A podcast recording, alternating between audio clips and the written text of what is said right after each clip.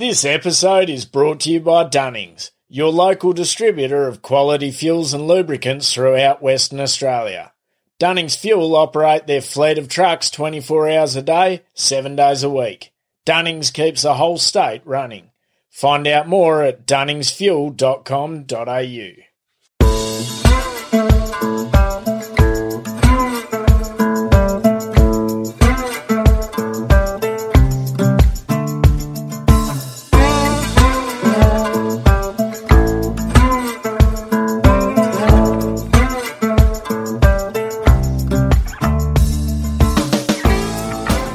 listening to the Central Station podcast, where we bring you true stories of what life in the outback is really like and why many wouldn't live anywhere else. So pull up a stump, pop the billy on, or crack a cold one as we talk to the men and women who call some of the most remote parts of Australia home. This podcast is brought to you by Ariat Australia, the perfect choice for the tough jobs. Ariat boots and clothing work hard, look good, and are so comfortable there's never a need to slow down. Visit ariat.com.au today.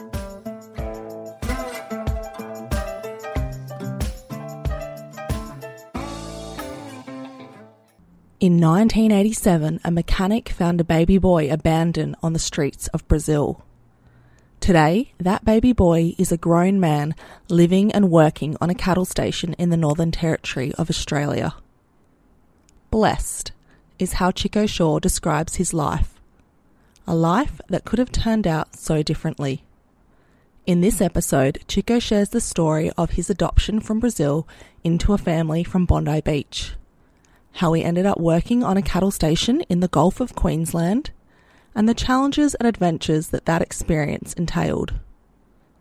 Make sure you tune in next week for part two to hear Chico share more yarns about his time working up north, why he left the industry for almost a decade, his challenges with anxiety and depression, and how he's come full circle to find love and build a life that truly makes him happy.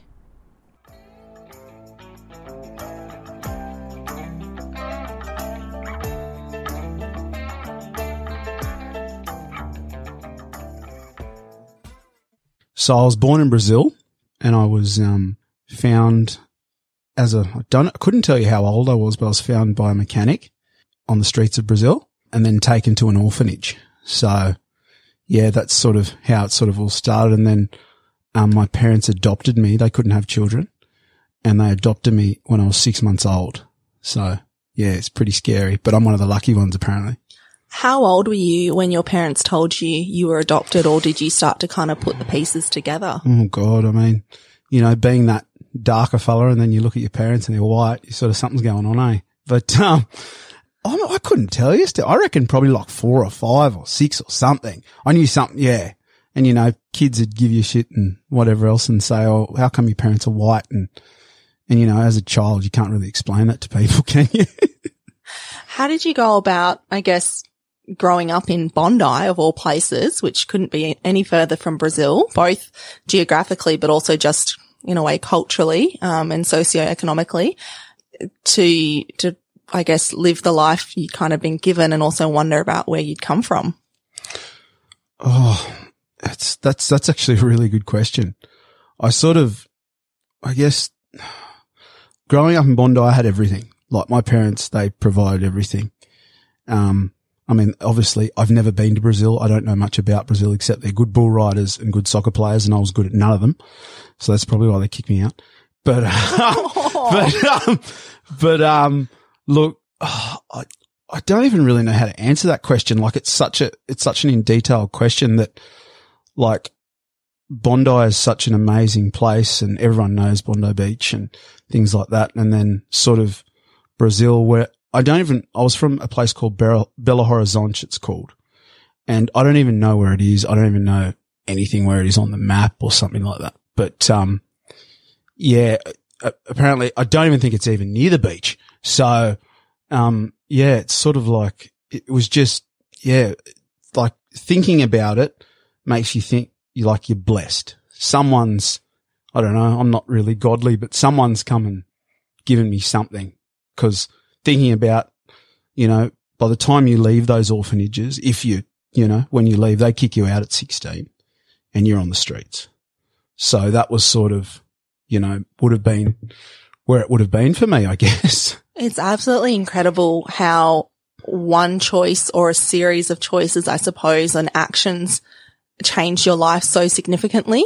Like it's one choice to, one choice to, you know, leave you on the streets, but then for that mechanic to take you to the orphanage or for the, and then somehow for you to end up in an adoption program. Like it's all these little moments that on their own might not seem that significant, but when you put it together, like your life could have gone a very different way. When you actually think about it, like, but like you've actually got to sit down, like when you tell me this, say this to me, I'd never really thought about it, but when you actually put it in perspective, it's like, wow, like, you know, why me?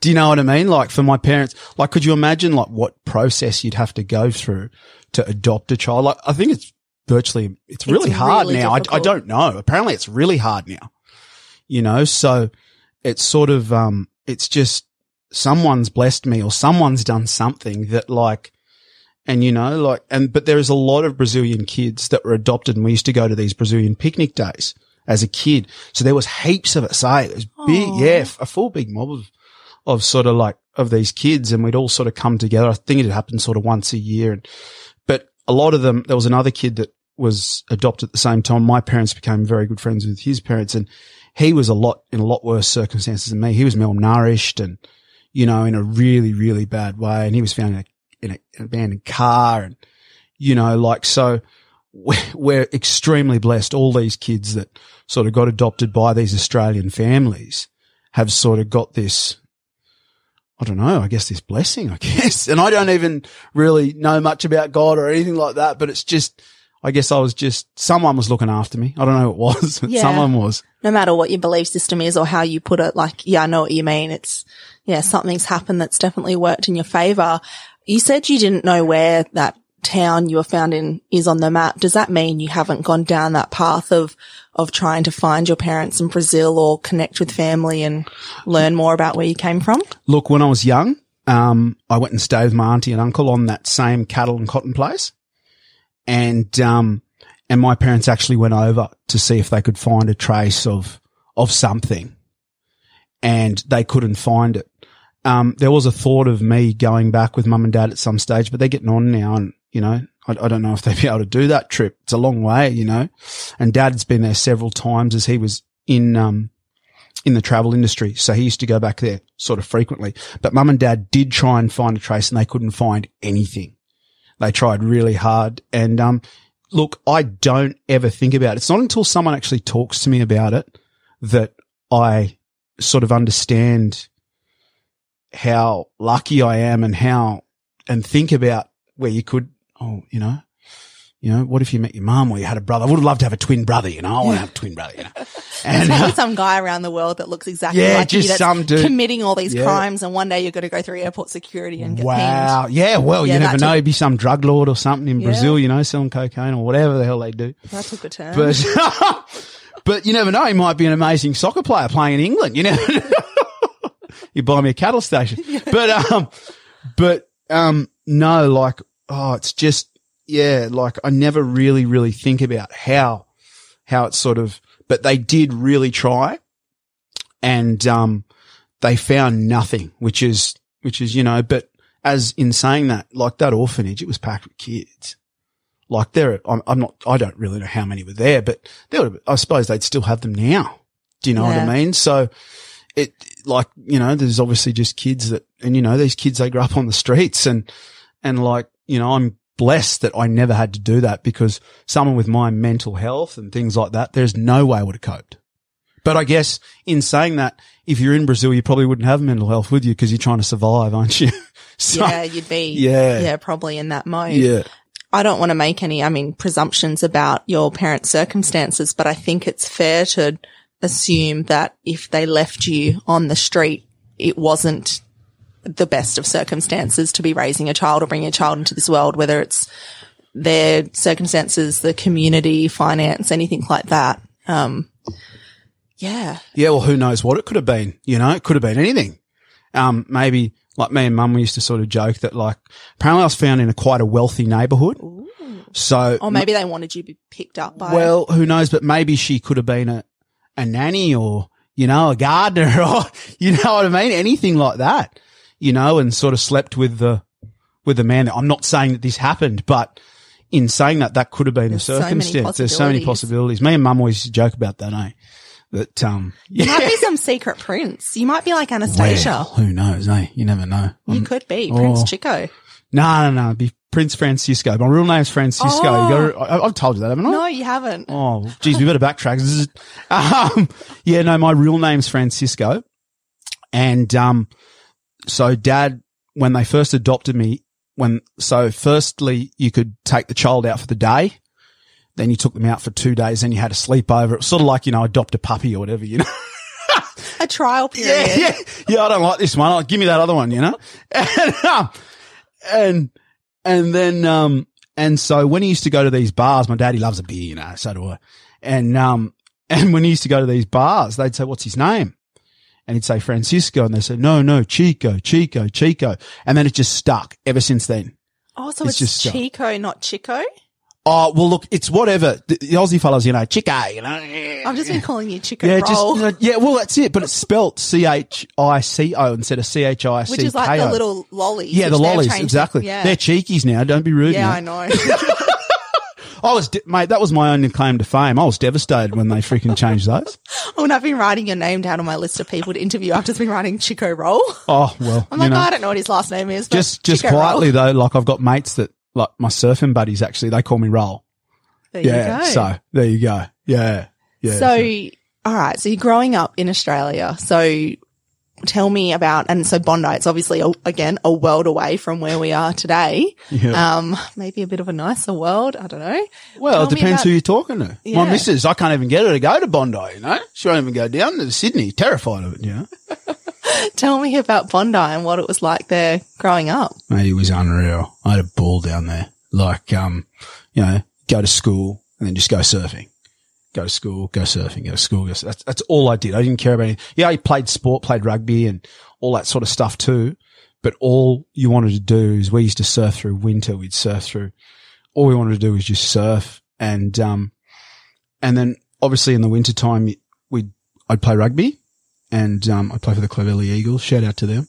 And, um, and, and then, you know, during summer, you just spend it on the beach. And I don't know the countless hours that my mother sat on the beach watching me surf from about eight till about, I don't know, maybe, tw- oh, probably, or younger, six till about 12. And then I could go to the beach on my own. So, so it was right. Well, I, I ended up a better swimmer than her. So she couldn't save me anymore. You're on your own. yeah, yeah. Sink or swim, Yeah, literally. yeah, yeah. See you, mate. But, um, yeah, like my mother, especially, I remember like Christmas holidays and, you know, those holidays, you know, those Easter holidays. She'd just sit on the beach, put her umbrella down and just watch me surf. Or she'd just read a book and go swimming. And we'd spend the day down there, eh? Just at Bondi or Bronte or Tamarama. She's in a little beach down there, Glamorama, they call it. And, um, and yeah, it was just, it was, it was an amazing childhood. Like, you know, I had everything that I could have asked for as a kid and, but always, I always wanted to be that country kid though. I was just about to ask. Always wanted to be that You sound like the epitome of a water baby, a water child. I am. Like you're half Yeah. merman Yeah, from the pretty well. sounds of it. Yeah, like pretty well. how have you ended up in the bloody middle of nowhere territory, as far away from beaches as you know possible? There's no, there's no surf. I mean, I don't even know. You can't surf in Darwin, can you? Aside from the crocodiles, Oh, I wouldn't go anywhere sh- near the water there. got crocodiles and sharks, and I've only been to the Yeah, beach once in Darwin like nah, ten years ago, look- and I was like, pass. Look, I wouldn't know. I, I mean, it's probably maybe it's something I should look up, but you know, I can just sneak up there every week. you'd probably be better off on like a dam, just being pulled behind a boat or something. yeah, on well, something like that. Yeah, well, maybe we talk to Rankin Garland about that day. He might have something. He might have jet ski or something. Eh? Hope you're listening to this one, Rankin. Yeah. Uh, he'll be on the podcast soon enough. Oh, good, good, good. Um, or get Willie D to, you know, out of the helicopter or something, you know, pull me around the dam or something. Pull you know? around a dam You know Willie D, don't you? Oh, I think I've heard the name. Yeah. Roger. Yep. Yeah. Um, He doesn't listen to this podcast. oh, doesn't so he? Oh, no. that's terrible. Well, you better listen to this one. I know, not very supportive, is he? No. Um, but no, like just, oh, just, just an incredible, an incredible, like, and f- I just always wanted to be that bush kid though. I'd go to this, I'd go to, um, my uncle's farm and and things. And then I'd go over to friends who were of my uncles and go and chase their sheep around or go over there for lamb marking or go over there for, for branding or whatever, you know, and I just loved it. I frothed on it. Like, but then I could go home and jump my boardies and jump in the water and paddle out. You know what I mean? Sounds like you're living these two very different lives in a way. Like Oh, usually, Batman, 100%. I love that because that's what Will goes. He goes, listen, I'm not saying, but just, you know, you've never seen me and Batman in the same room. And I was like, oh my God, he's dropped that line a few times. what about me or just normally? No, just about himself. He goes, Is he a Batman too? well, he goes, you've never seen me and Batman in the same room. Just saying. And I was Wow. like, yeah, cool. Wow. Like, yeah, Roger. the other one. Yeah, Roger. No, but literally, that's how it is. Like for me, like I got this wannabe cowboy life, and then I can sort of surf. So, do you know what I mean? It's weird. I feel like when you're growing up, it's really important whether it is or not, but we all seem to try and find an identity in one thing. Like we find one thing and kind of mm-hmm. pull at it and be like, that's how we identify ourselves. So for mm-hmm. you, you had two things and two very different things. Was it always, was it your family's? So like your uncle and auntie's farm, is that kind of where you got your taste for being a bush kid? yeah, that that's where it did. And then obviously, and then Mum's extended family through there. They're all at Ebor and Armidale and that beautiful country that rains every afternoon. And yeah, that's where it started. And then from there, I used to go over to Mum's extended family at Armidale and go over there, and they just strictly ran cattle and sheep. So that's where it really sort of like my uncle, he only had the cotton place. They were more cropping, but they had a hundred cows and, you know, 80 steers or whatever they had. And then they'd bring on their heifers and bring on their, you know, things like that. And, um, and then that's, but then when I went over to Armidale and just saw this operation of just all cattle and sheep, I was like, yeah, this is where it's at. Eh? How much fun. Yeah. So interesting. Like Yeah. you're having the choice of being like hard work, dirty, you know, with cows and it smells, you know, all that kind of stuff. Or you could go like live this like, I guess a little bit more glamorous, like surfer life. You've gone for the, Oh, but I tried to be a chippy and that just, just didn't interest me. And then, and then, yeah, I sort of, but anyway, we'll talk about that. But it just, I don't know, this, this cow life, it just is something that calms me down. Like, you know, I had mental health and anxiety and stuff like that. Like I had panic attacks and that. I've never ever had a panic attack in the bush working. Never, Wow. ever, ever, ever. And I have panic attacks in the city all the time. That's just the way it is. I think too many people, too much stuff going around, you know? I wonder, and I know I'm pulling at straws here, but like if you look at epigenetics and you know, they say like there's all these things get, that can be passed down through through your genetics, through the generations, like whether it's like trauma or personality or, um, like your, oh, what's that word? But you know, like your propensity to have mental health issues or anything. I wonder if, because Brazil is the largest beef producing country in the world. I was about to say that just So, quietly. You never know. I wonder if, you know, it's in your family that they were like, I don't, I can't remember what they call the Brazilian cowboys. Gauchos, isn't Yeah, it? Yeah. Think, and yeah. they're good at it too, eh? Yeah. Yeah, they're really good. I wonder if it's like in your, in your family well, somewhere. Who, who knows? and then you just went because I've um read studies about oh, well they do them all sorts of animals which isn't the greatest but I think it was with mice and they like had these mice in an experiment and they sprayed I think a smell like lavender or something but then they zap them It- I'm I'm probably getting this wrong but this is the crux of it Yeah. and so the mice had a negative res- like association with the smell of lavender because every time they got that smell they got zapped or something bad there was some yeah, negative Yep. um, action towards them. And then they went and bred the mice. And I think they didn't try it. Uh, then they went to like the 12th generation or way down the line. Um, so when all the, those mice that had been in that initial one were well and gone, like their great, great, great, great, great grandparents, and they, they measured their stress levels when they sprayed lavender and their stress went up. Like they just had this like, like they just knew like that there was a bad association with that smell. That's gnarly, So showing eh? how things can be passed down through generations. So yeah, I wonder if it was something about being around cattle. I mean, I'm just totally making this Who- up. yeah, who knows? You never know. That'd you, be cool. You, you, it'd be, it'd be a great story. It's a cool story Yeah. and I'm running with it. and let's, let's just keep going with it. Yeah. That's what happened. so how'd you end up on a cattle station? Right. So my cousin, I was playing, I was playing sport actually. And, um, and I, you know, I was playing a lot of, a lot of sport and, um, a code anyway of, of sport. And I sort of got offered something and then my cousin, we went to a Christmas, I'm pretty sure it was a Christmas thing. I can't remember. And she told me she'd just left school and she said, I'm going to Newcastle Waters. If that is not mentioned in every episode of this podcast, I don't know what is. You hey? did say that just quietly. anyway, I'm like, well, you know, and I've always had this fascination with road trains in the territory and big mobs of cattle, you know. And, um, and then I was like, yeah, right. Yeah, tell me more about this Newcastle Waters. What is this? You know? and anyway, she showed me this brochure or something, something, and she's told me like all about it. Anyway, so I was like, you know what? I'm not going to do this sport thing anymore. Um, I, and I, um, applied for a job at NAPCO. I think I got a job at Alexandria. Like I was offered a job there. And then there was another one in the Gulf at Neumayer Valley. And, um, I got the job there and, um, I decided and I got, I hurt my back actually. And I wasn't actually going to go and everyone thought, and everyone thought, no, he's not going to go. This bloke, he's, he's full of shit, you know, he's not going to go. And anyway, so I kept putting it off and I didn't want to be that person that keeps putting stuff off because that, because obvious, but this was during the eras where people, you know, they tell you they had a job and they just turn up, but now they tell you we're coming, but they never turn up. You know what I mean? That happened when I was in the channels last year. It was unbelievable.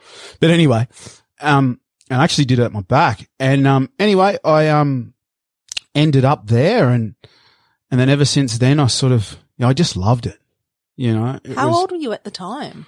so at that time, I just, so I had my 21st birthday in the Gulf, actually. Yeah, on the station. So Yeah. you were I was 20. okay. So Yeah. you're 20. You've got this option of following a path where you're playing like semi-professional sports, Yep. and you decide to walk away from that and head up to the Gulf to Yep. work on a cattle station. Yep. You're nuts. Yeah, probably. I yeah. But I always had this thing of watching, you know, listening to Lee Kernaghan songs and, you know, this is before I heard of Alan Jackson and Morgan Wallen, you know, he, you know, there, Lee was, Lee was my go-to. and, um, and, and I just wanted to do it. And I was like, well, you know what? I'm going to do this too, eh? And everyone thought he's not going to last. That's wrote me off, eh? Like, just, no. Tell It'll me be too hard. About your trip out to the mm, station because God. I mm, understand God. there's a bit of a story Oh, there. Mm, good. So, me and dad flew to Cairns. And, um, anyway, so he's like, here, try this. And we had a 4X. So we flew into Cairns. We had two days in Cairns. My grandparents actually paid for it. He's like, cause they didn't think I was going to go. So they were like, right, you go up with him and fly to Cairns. So we flew to Cairns, whatever. I got my new jeans on. That Celia Kubra hat, you know, it's all, you know, you think you, you think, anyway. So I got all that on and, um, anyway, we get to Cairns and we stay in this resort. You know, gee, it's hot, eh? It's proper hot, eh? You know, you walk out of that plane and you, you know what Cairns is like and you're sort of in that valley when you get out of that plane, it's, you're just sweating, eh? Eh, I can handle this a bit, right? Anyway, so me and dad spent two days in Cairns by the pool, drinking beer, everything like that. Anyway, next minute, he's like, all right, then I suppose I'll drop you at this gate here. And, and then, you know, so from Cairns, you flew on MacAir, which is, um, no longer around, but shout out to them. They were, the girls there were so lovely. And you'd fly and you fly from there to Normanton. Well, um, that's when it really sunk in. So before then, I think me and dad had about six beers or something, you know, freaking, it's raining in Cairns, like it's pouring. And, um, anyway, so I met a bloke who was going with me. He's like, Oh, are you working for Sandy and Ailey, who are now down at Camfield, actually? I said, Yeah, yeah, I'm going. He said, Oh, yeah, I'm going there too. So I was like, Oh, right. Well, at least I have someone to talk to. And then the old man, he's, he's half got tears in his eyes and he gives me a big hug. He's like, See you, mate. So yeah, right. Whatever. Get away from me. You know what I mean? Dad, don't hug me. Yeah, That's yeah, not cool. yeah. It's it's weird, bro. Don't touch me. You know. um. Anyway, so we we fly on this plane. Anyway, the bags are getting stuffed in, it, and this this plane's tiny, mate. Eh? Like it's, and I have a terrified of flying. All the chopper pilots from um, rank rotors, they all know this. I only go up with Tash. Shout out to Tash. She's the only pilot I'll fly with. So yeah. So we go up anyway, we're in this plane and the bags are getting shoved in there and there's all these bumping noises. And anyway, so we're up there. Anyway, so we land in the middle of Normanton. I don't know if you've ever been to Normanton, but this No. is tiny little airport.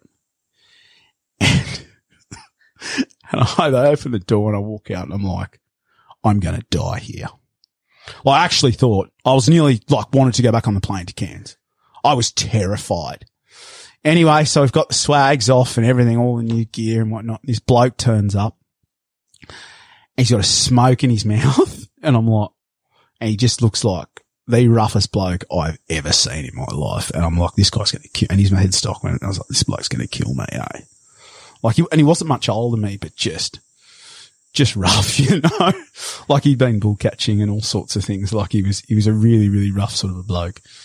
And, um, I was absolutely terrified. So I'm not exactly sure how far it is. I think it's two and a half hours or two hours from Normanton to Neumayer Valley. So we're in this car, no aircon, three of us. I'd just come off, you know, playing a bit of sports. So I was really fit and thick and muscled up and whatever else. And so I'm just sweating profusely and it's so hot. Like, and I'm just contemplating my life. Like, literally. What have I done? What, what, what have I signed myself up to? Cause, well, mate, I'm a kid from Bondi. You go out and you go to Armidale and Ebor and places like that. Mate, those cattle see people every day. You know what I mean? Like you, the closest town is an hour away. It's nothing. You know, like my closest place was Mount Isa Hospital. If something happened, you, your heart's beating. You, you, you, you I was terrified. And this big dark guy just shaking in his boots. How are you, mate? Oh, yeah, yeah, I'm good. Eh? Yeah. Jason's my name. Oh, Chico, please. You know, like just, you know, just, just wobbly. so anyway, we turn up there and I meet the manager. I meet Sandy and Ailey and they're the most beautiful people you'll ever meet.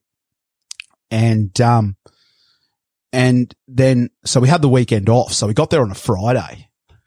And then, so I've, I think that bloke who I met who was with me on the plane, he, you know, he went and got his stores, you know, and, you know, pack of, you know, pack of rollies on a box of 4X. And then there's Chico just getting a freaking phone card so he can ring his mum and tell her that he doesn't want to be here anymore.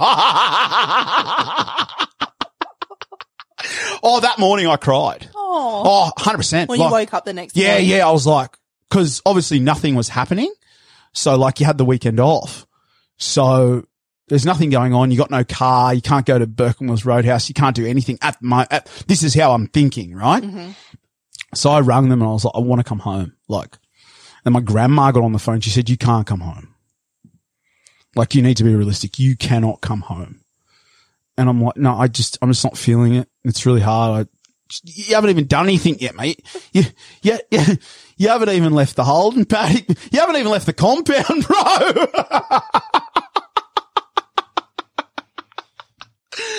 and, um, and anyway, so I'm, I'm just, you know, freaking out. But that night, all the crew went to Burke and Wills Roadhouse and I had a ball, but then you wake up the next day and because I got mental health and stuff and you have, you, so you're already on edge because you're terrified of what's going to happen. And you wake up, you got a hangover on the Sunday and you, and then you ring him again. I really don't want to be here. Like I went and got drunk last night. You know? Anxiety Oh, is a real thing. Oh, it, it is. It's It actually is. proper. I've actually Is learned about really? that from a therapist. Yeah, there's a chemical reaction that goes on in your mind, and um, drinking like makes you more like um, what do you call it? Like you're gonna there's Yeah, more yeah, yeah, it, you- it, it triggers your anxiety. Yeah, 100% it does. Yeah, you know, so you know, them anxiety big, is- them big weekends at camp draft and you go home, you still got the shakes, you know. yeah, yeah. But, um, not that I'm any good at that sport either. But, uh, but, um, yeah, like, so anyway, the Monday rolls around and, um, so it's Monday morning and my heart is going mental. This is about four o'clock in the morning and I've run up to the manager's house like having a panic attack, like full on, like just frightened, eh? Wow. Like, just terrifying. Anyway, they come and they sat me down and they're like, um, they didn't call me a pussy or nothing. I, I would have. If I was running the place, I'd be like, go away, mate. But no, you, you don't do that. But, and they were like, look, just, it's, I know it's extremely overwhelming for you, mate. Like you've come from somewhere that we know nothing about and you've come out here. Just give it a go. And that's what they said to me. So that day I went out on a ball run with the manager and went fencing and he was showing me how to clean troughs and straight a fence with a pair of pliers and things like that. And then from that day on, I was that tired that you didn't have anything to worry about, really, eh? You never really thought of anything. And we hadn't even started mustering yet. Do you know what I mean? And then once we started mustering, but the whole horse thing was hilarious. And that, that'll come up later, hopefully. But, um, but once you started mustering, like you're too tired to worry about anything else. Like, you know, you forget to ring your mum and dad. like now I forget to ring them because you, you know what I mean? But before when you're young and you're paranoid and you don't, I think the biggest thing out there was you don't know what's going to happen. You're brand new. I suppose, it, I suppose it'd be like some of these kids from here going to boarding school. Like they'd hate it, mate. Yeah. Oh, I just want to go on a ball run with dad or I just want to go branding weaners with the men or, you know what I mean? Like, It's a lot of new things happening at once because oh. say you're, if you were still in Sydney and you started a new job, like I hate starting new jobs. Like there's just Yep. anxiety no matter what. Even if Yep. I've like, even if I'm so excited for the job that first Yep. day, I'm like, oh, like, yeah, it's horrid. but at least everything else in your life is somewhat the same. Like you're going yeah, back you, you can a- go home to your mum and dad or your fiance people, or your family or Yeah, whatever. Everything else is familiar. Yeah. The place, the people, but up there it's new job, new people, new place. New, everything. new, ev- everything's brand new. I don't even know where the water is, mate. Yeah. You know what I mean? I'm sweating. and, and that's the thing. That's the thing with this station life is that you can't hide from it.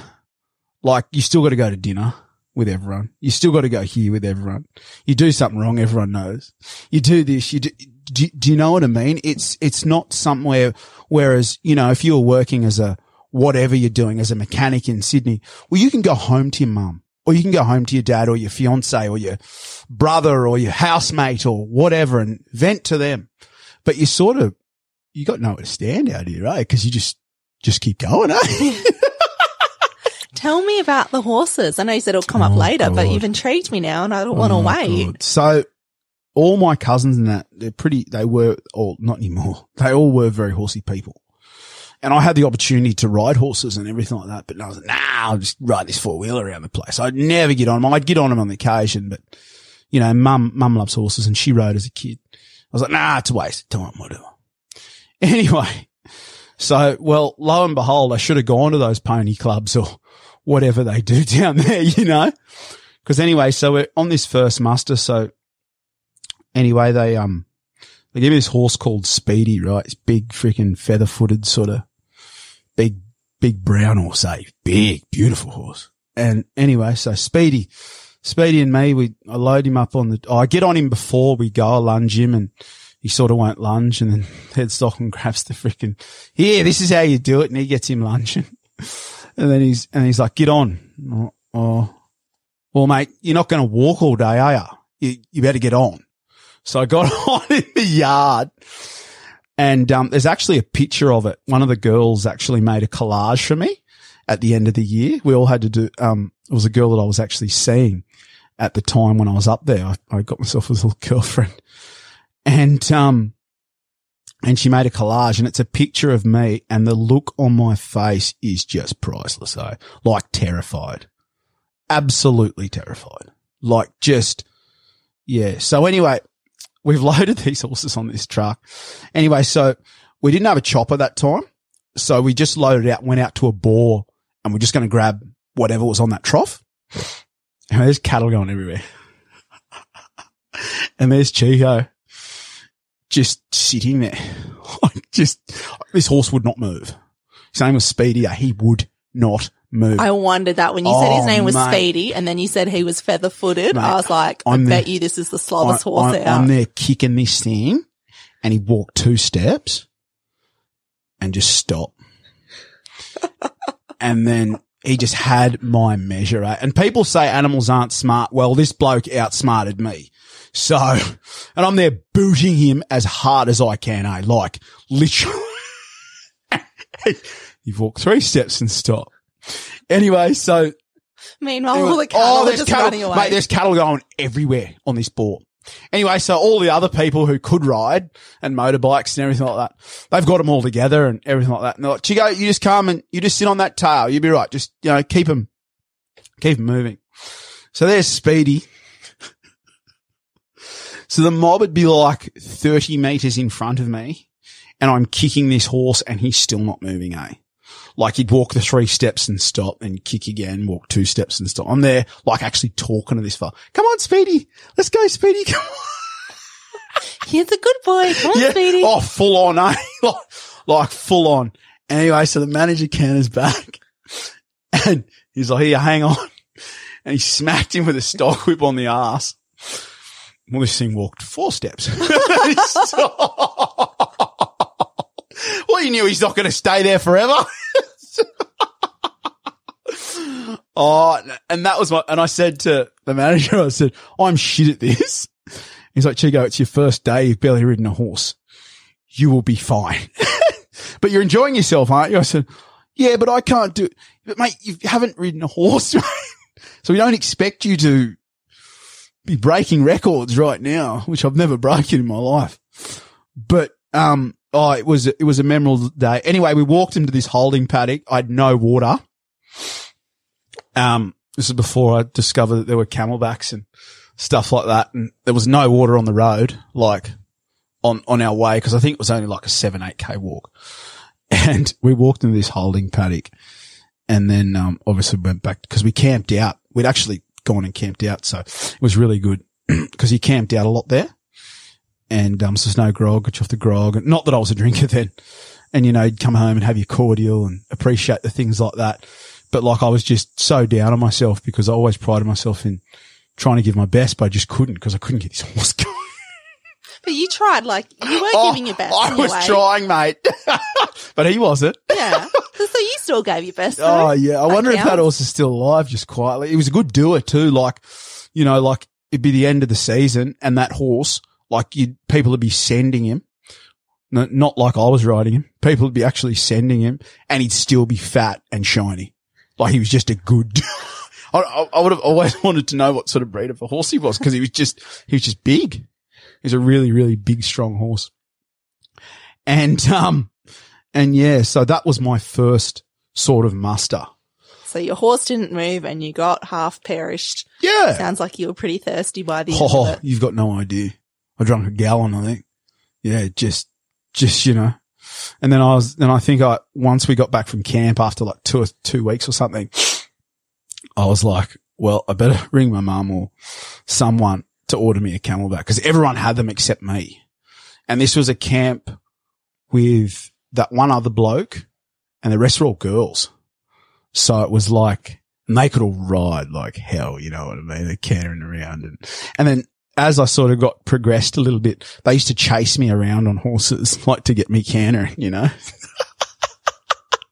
Literally chase me. Eh? Come on? Chico, get him going. That's kind of like teamwork. Well, though. it is. It is. And, um, but look, um, where I really, really, so obviously where I really, really found myself at home was, was branding calves, eh? Like it was just like playing football, you know, pushing a cradle and dehorning. And like there was a time there where I got to, when I first got to camp, because you can't ring anyone. So I started writing letters in a diary. And, um, there was one part in the diary where I was real homesick and I just got on this this cradle all day, and I just had a ball, eh? Like, and then ever since then, I've just loved branding calves. Can you explain what happens in the yards when you're branding cattle for people that maybe have never been out in a station and, and can't Yeah, righto. picture it? So you'll draft off your your your calves, and um, and then so they'll get processed. So they'll probably get castrated, um, ear tagged and earmarked, which so they know where they're from, and they get branded the brand of the property. Um, but obviously down south now in my uncle's country and stuff, they don't brand anymore. I'm sure some people probably still do down there, but there's there's not many people that brand anymore. And then you'll dehorn them too. So anything that's not poly will get dehorned. Yeah. So and then but the cradle, it's sort of like a um oh I don't know how how would you explain it, Steph? Like a sandwich maker? Yeah, yeah, that stands yeah. up? Yeah, yeah, like a, it stands up and then They you walk sort of into it and you into it and you push it and then you throw it on the ground and it's very, very, very physical and So it's so much It's fun. It's kind of like a cow and metal sandwich. So like, yeah, sandwich maker with the hinges at the bottom standing up. Yes. You kind of walk into it, you push it at the top, so Yeah. you kind of catch the, the animal in there. So it's like metal cow metal. yeah. And then, but it's, it's built in certain ways that it, it's, it, they're very, Yeah, they're not, they're not, they're not hurt or. No, there's, there's No. special gaps to go around the shape of Yes. the animal. So it's, it's just kind of catches them for a minute Mm. and then it usually gets placed on its side. onto a tire, which Yep. is, you know, which cushions, obviously cushions the blow. yeah. And then you start your processing. So the animal's restrained while you're doing Yeah. things, um, like castrating, Yep. branding, ear marking, Mm. um, just so I guess it replaces what would have happened, what would have required two or three people to kind of physically hold Literally. down the animal Literally. or, or use ropes or or, Bronco something. So, branding or yeah. whatever people used to do. Yeah. So, and then obviously they get let go after that and mum's sort of, she's in the yard too. So she's there and they go and get a drink and they all mother up and then we walk them away again and then we go and get another lot. And it just stemmed from there. I had a ball. And then, and then obviously then there's a bigger one, which is a weaner cradle. And that was my, I, but not many people have the manual weaner cradle anymore. Willie D might actually. I'm sure he might. I'm have to go over there and have a look. But that manual weaner cradle, it's big and it, and you stand on your truck tire. So the other one had a little tire, but this is a truck tire. And anyway, so you, you do the same thing, but with the bigger animals, with your weaners. And, um, that's where I really, really had a, a great time. I'm sure the girls loved it too, because if you're, that was the job I hated and I pretty much have always gotten out of doing it because it's just so physically Oh, it's- it's- demanding. it's massive. I've got the upper body strength of a six year old boy. Like Oh, I've no. got nothing. I don't know why. I always say six year old boy. I'm like, probably Why? a six year old girl, like just a six year old in general. I've Yeah, well, go, just go six year old. I've just got nothing. So I was, yeah, I would have loved it if you were in my crew and you were Oh, just there mate, happy just, to oh, catch and throw. ha- happy to catch and throw and happy to dehorn all day. Still now love dehorning. It's got to be done properly. I was just about to say you could sound a little sadistic the way you say that. I know, it's but then you follow that up with it's No, got to be done properly. It's gotta be done properly. That's what we like to and hear. with um and and humanely and um and obviously there is nothing more beautiful than walking into a mob of brahmins or whoever and you see them with no horns it just looks really really Yeah. tidy a lovely tidy herd is the key safe for them, safe for the people. yes for the people that they chase around yeah.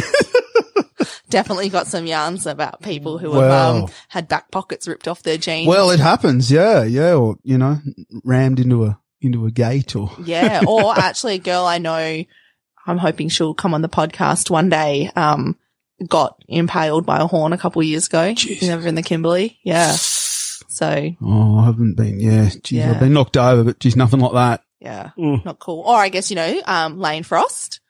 well All right. Yeah. There you yeah go. yeah For anyone, you go um, you know, the guy from eight, any eight well, he's a- seconds people yeah. Yeah. He's a very famous bull rider who Yeah. died by a horn So yeah no it, it can happen. can happen And you're certainly not going to be running around in the yards wearing a, um, a vest. a vest or anything like that. well, so always stranger things can happen. There's a lot of safety coming in. yeah, yeah. You never know. You might have to wear hard hats soon. Oh gosh, yeah.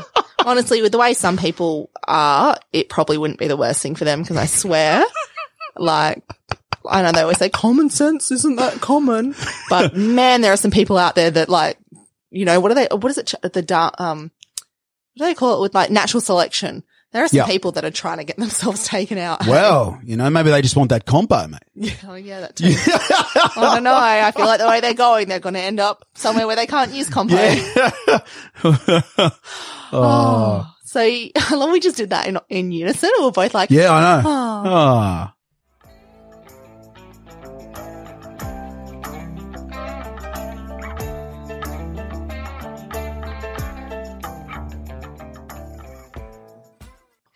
Yeah, so my first year we went to Normanton Rodeo and, um, you know, all I wanted to do was get on a bullock, but I was too scared to do that. I did that the following year.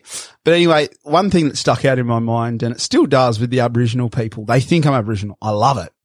You know, it's hilarious. So the first time at Norm- Normanton Rodeo, I was actually standing next to the Govey and she comes up to me, this Aboriginal lady comes up to me and goes, Oh, is, is this your wife? And I said, Oh, no, no, it's, it's not my wife, you know, like, you know, and then she walked away and then she come back and goes, Oh, me and my friend think you're the most beautiful Aboriginal man I've ever seen. I said, look, I'm not Aboriginal. And they said, oh, we thought so because your teeth are too good for that. So, you know, they always, but everywhere I go, all the Aboriginals, they always think that, um, that I'm Aboriginal and they always ask me for stuff. I think when you think, But I love it though. It's, it's cool. yeah, Yeah, but then, but then sometimes they abuse me and call me a white fella because I didn't give them some money or something. Oh, you are so not like, well, you know what I mean? Yeah. And I was out, I was actually in Mount Isa before I come up here and I was with a bloke who's sort of you guys colour. And, um, he's, he's Aboriginal. You should see his father. His father's nearly the same colour as me, but he's got the red hair and he's Aboriginal. And this Aboriginal bloke comes up to me and goes, Oh, and I have some money. I said, Oh, no, I've only got card, mate. I, I, I don't know, you know. And he goes, he goes to me, Oh, you're just a white whatever. And I said, and I'm sitting next to this. And I said, this, should be happening to you, you know, you, you know, you're Aboriginal bloke, not me, you know. But yeah, but I, I do, I do love them. And God, there's some, there's some amazing stockmen that are Aboriginal people and they're, they're good fun, eh? I guess when you think of, um, Brazil, like it's one of those countries where there isn't like a, a look for the person. Well, you could be Brazilian. Exactly. Like you can, so Yeah. you're, you're uh, right now actually, like when I just took a picture of you before, I was like, I'm like, you really kind of look quite strongly African. Well, actually, but they- then I've seen white Brazilians. Yeah. Think of Gisele Bündchen. I've seen like more kind Yeah. of like Latino looking, like there's Yeah. a whole range. So my ancestors, they think this is what, well, mum and dad, obviously, they, they did a lot of research. They think my ancestors would have come from West Africa. So, you know, those big, strong, burly sort of Yeah. lion hunters, you know? Yeah. I can see that. and like you've got the hair, like Yeah, the, yeah. Got so the, got the frizz there, got the fuzz going. Yeah. So I think even if you put on an American accent, you could easily. Well, I could pass there too, eh? yeah. So Brazil to me is so fascinating because you go, often you go to countries and there's just like this look, you know, like Africa, there's a look. I know obviously it changes within Africa, but Mm-hmm. Of you know, course. Mm. and then, and then, um, you know, your Latino countries like there's this Yeah. really strong Latino look, but Brazil, there's so many different. Oh, yeah. And Um, you know, there's, there's French people over there. There's, you know, Mm. there's white people. There's, then, the, as you said, there's that Latino look. And then they actually call them Afro Brasileiros, me. Oh. Yeah, that's what they're called, Afro Brasileiro. So like, there's a lot of them, and they were the ones that started all that capoeira and that Brazilian dance fighting and all that sort of stuff when they were cutting sugar cane. I think they brought the Africans over there to cut sugar cane. Oh, okay. Yeah, yeah, I'm pretty sure. Don't quote me on this, but I'm pre- I am pretty sure from what I know. You know.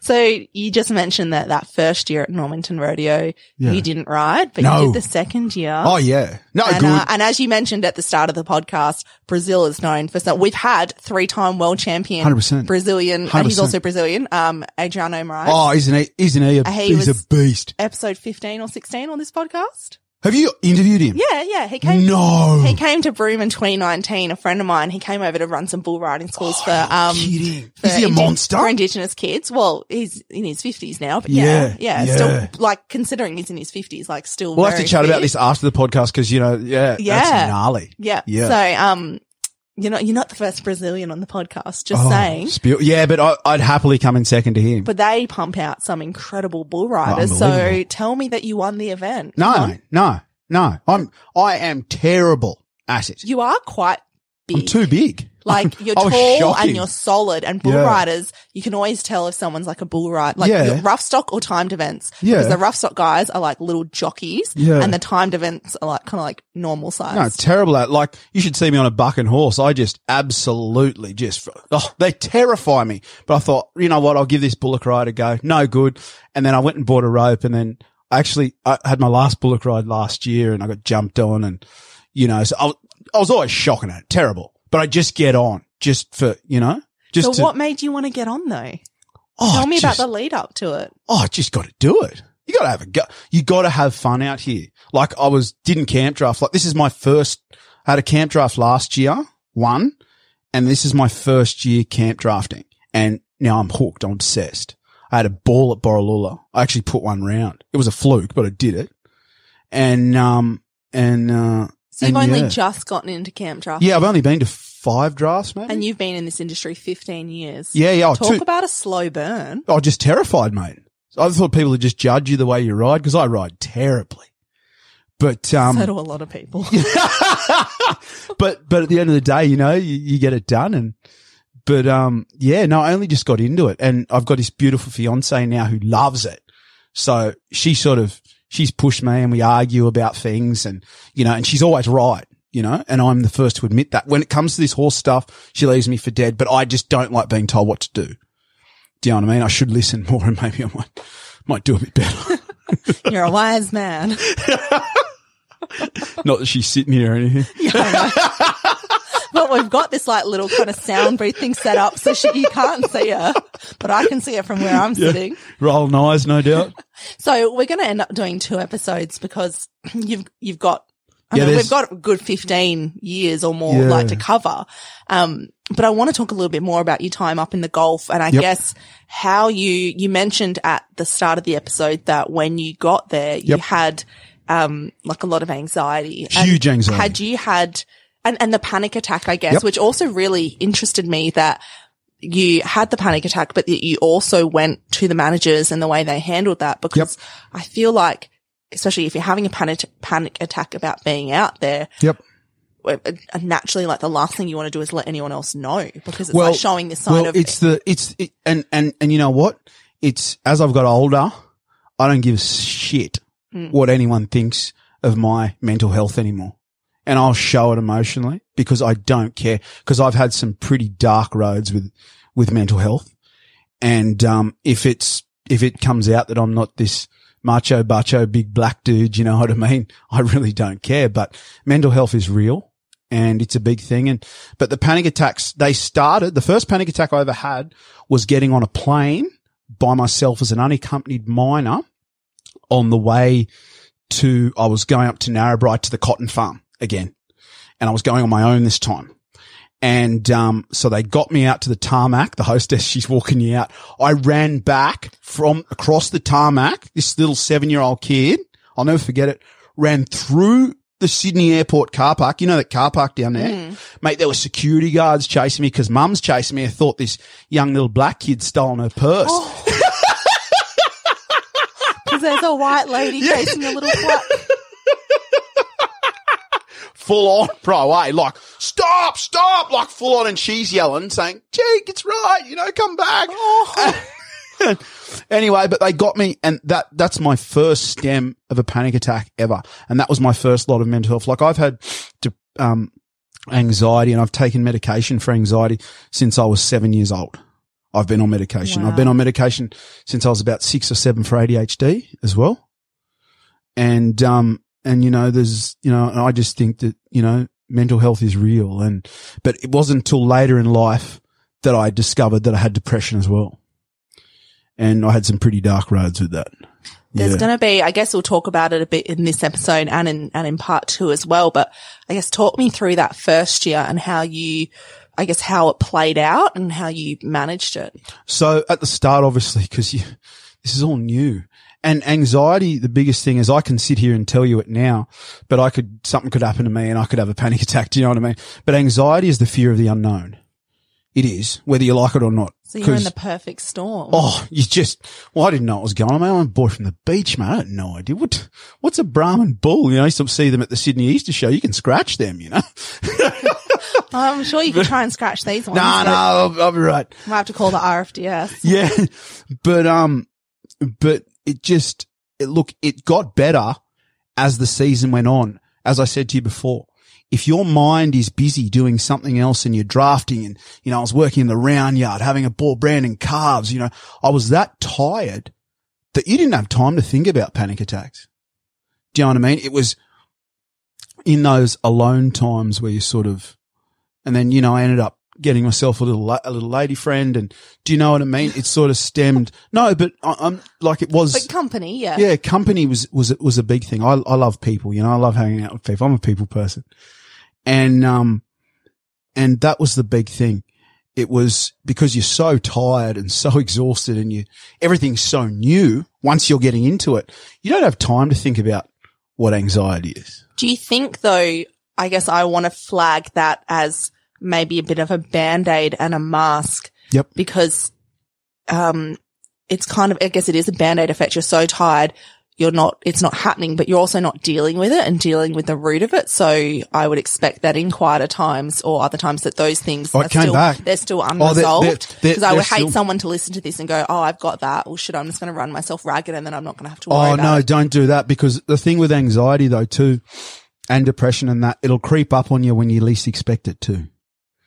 Do you know what I mean? You might be high on life and just absolutely flying, and then suddenly you'll wake up one day and you're like, oh, not mm-hmm. feeling too good today. But the thing is, if I have any advice, which I'm no therapist, I'm no nothing, is if you need help, seek it. And I did that.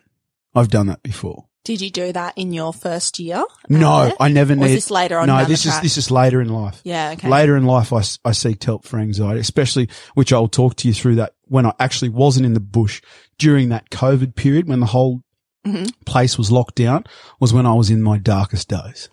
Yeah. Yeah, it wasn't good. Yeah. So how did the rest of? I guess I'll save that for. Yeah, we'll save that. then. Sorry. Got to got to give people the something, making Yeah. sure they'll tune into part two. Well, I hope they do. If they don't, I will.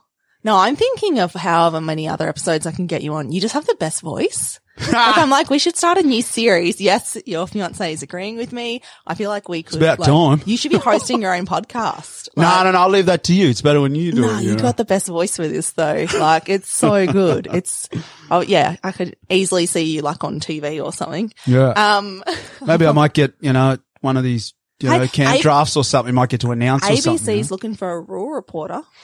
Oh, look, I've just taken on a new job. I, I'll see how that goes. Okay. And then we'll, um, we'll talk. love to just send you around the countryside with a little microphone.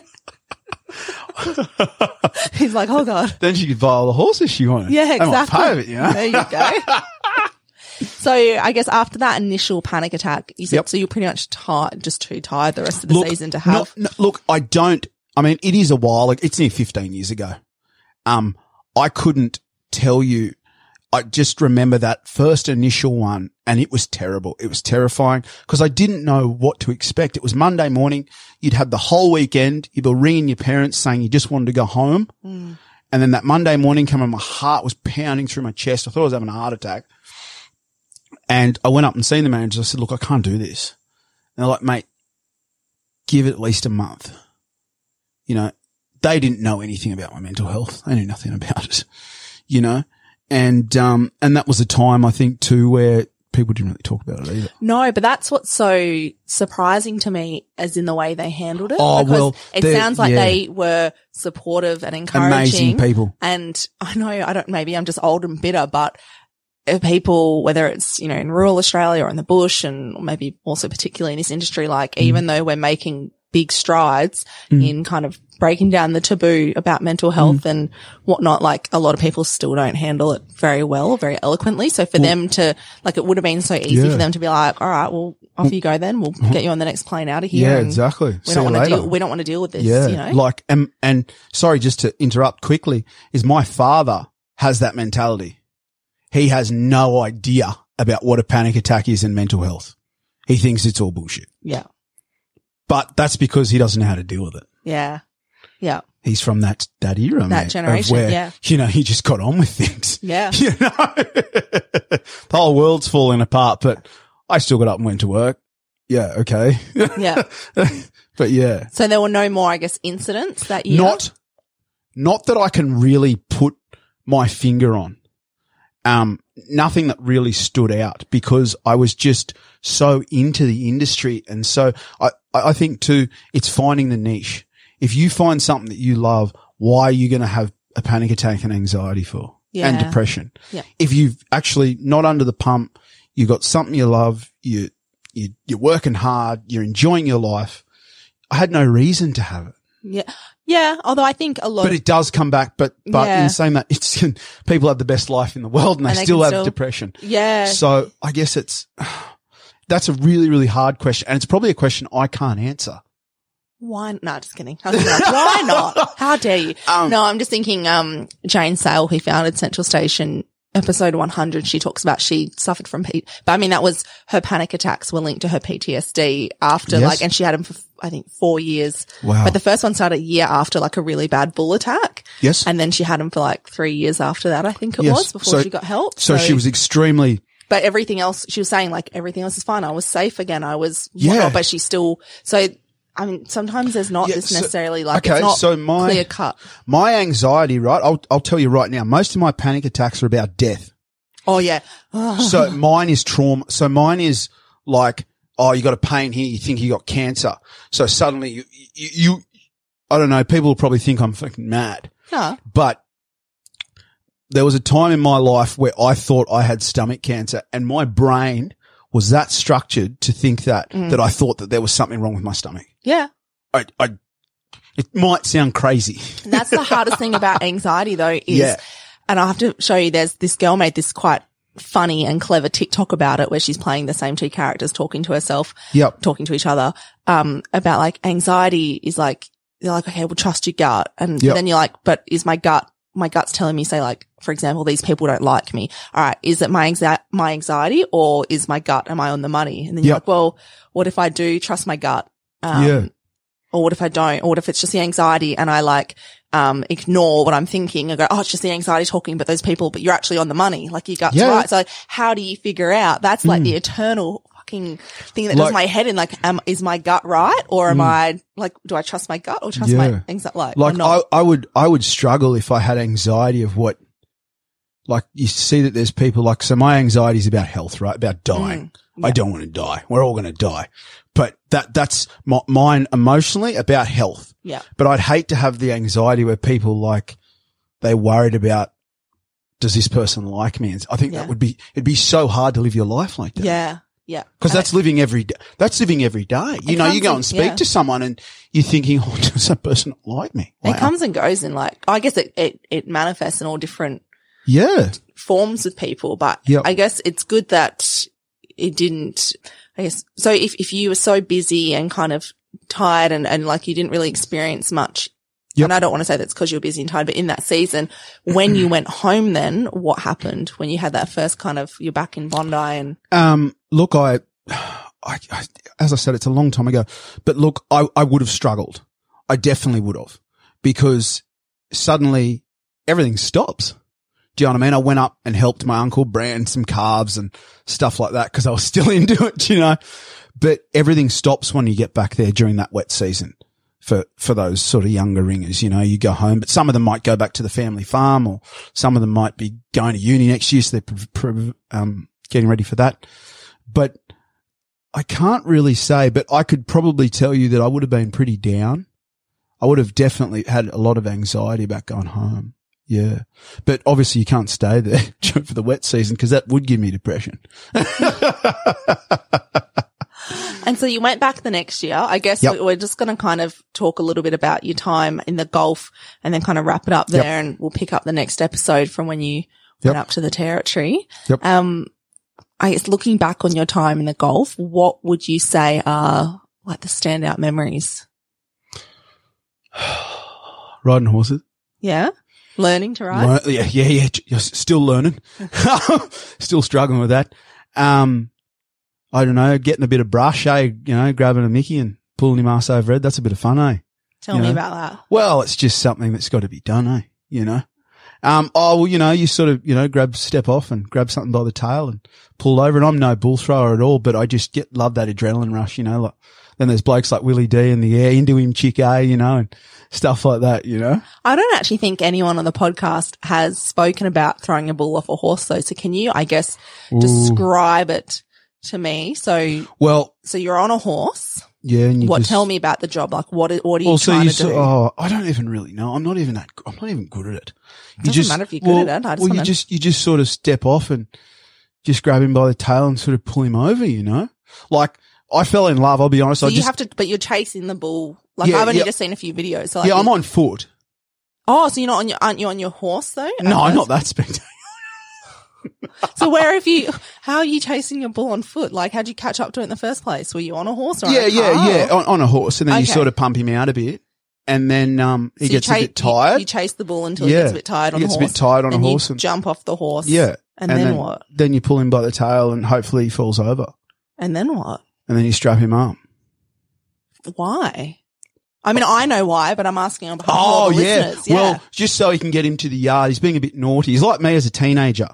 Do you know what I mean? How I was, you know. Remember Yeah. I told you I was a rat of a kid. Yeah. Well, he's that in between that weaner teenager age. You know what I mean? And he's Yeah. just he just doesn't want to go there. You know? How does it feel when you're in that moment when you're trying to tire him out and you you're chasing him flat out on a horse? Like that's got to be a pretty big adrenaline rush. No, at the end of the day, I just want to get that animal, so I don't really feel about it. But I'm no bull thrower. Like you need to get a bull bloke, a proper yeah, bull we bloke will, on we this- will. I just want to know about your podcast, experience. On though. my experience.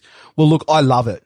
I love it. And I would love to go and spend a weekend with someone who just goes bull catching the whole time. So if there's anyone listening to this that does it, um, I'd love to come with you and learn a lot more about it just for a weekend. I'd love to do it. But, um, look, it's something that I love doing. And the day I fell in love, Willie D's actually got this on video is Casey was on a horse and she had this entire bull by the tail and she on that horse handed me that tail and I pulled him over and I fell in love with that woman. No jokes on video.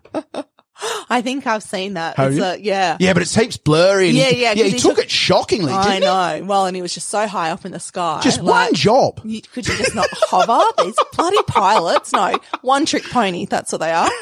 pilots are a one trick pony. Yeah. So look, Never take that. but look, Yeah.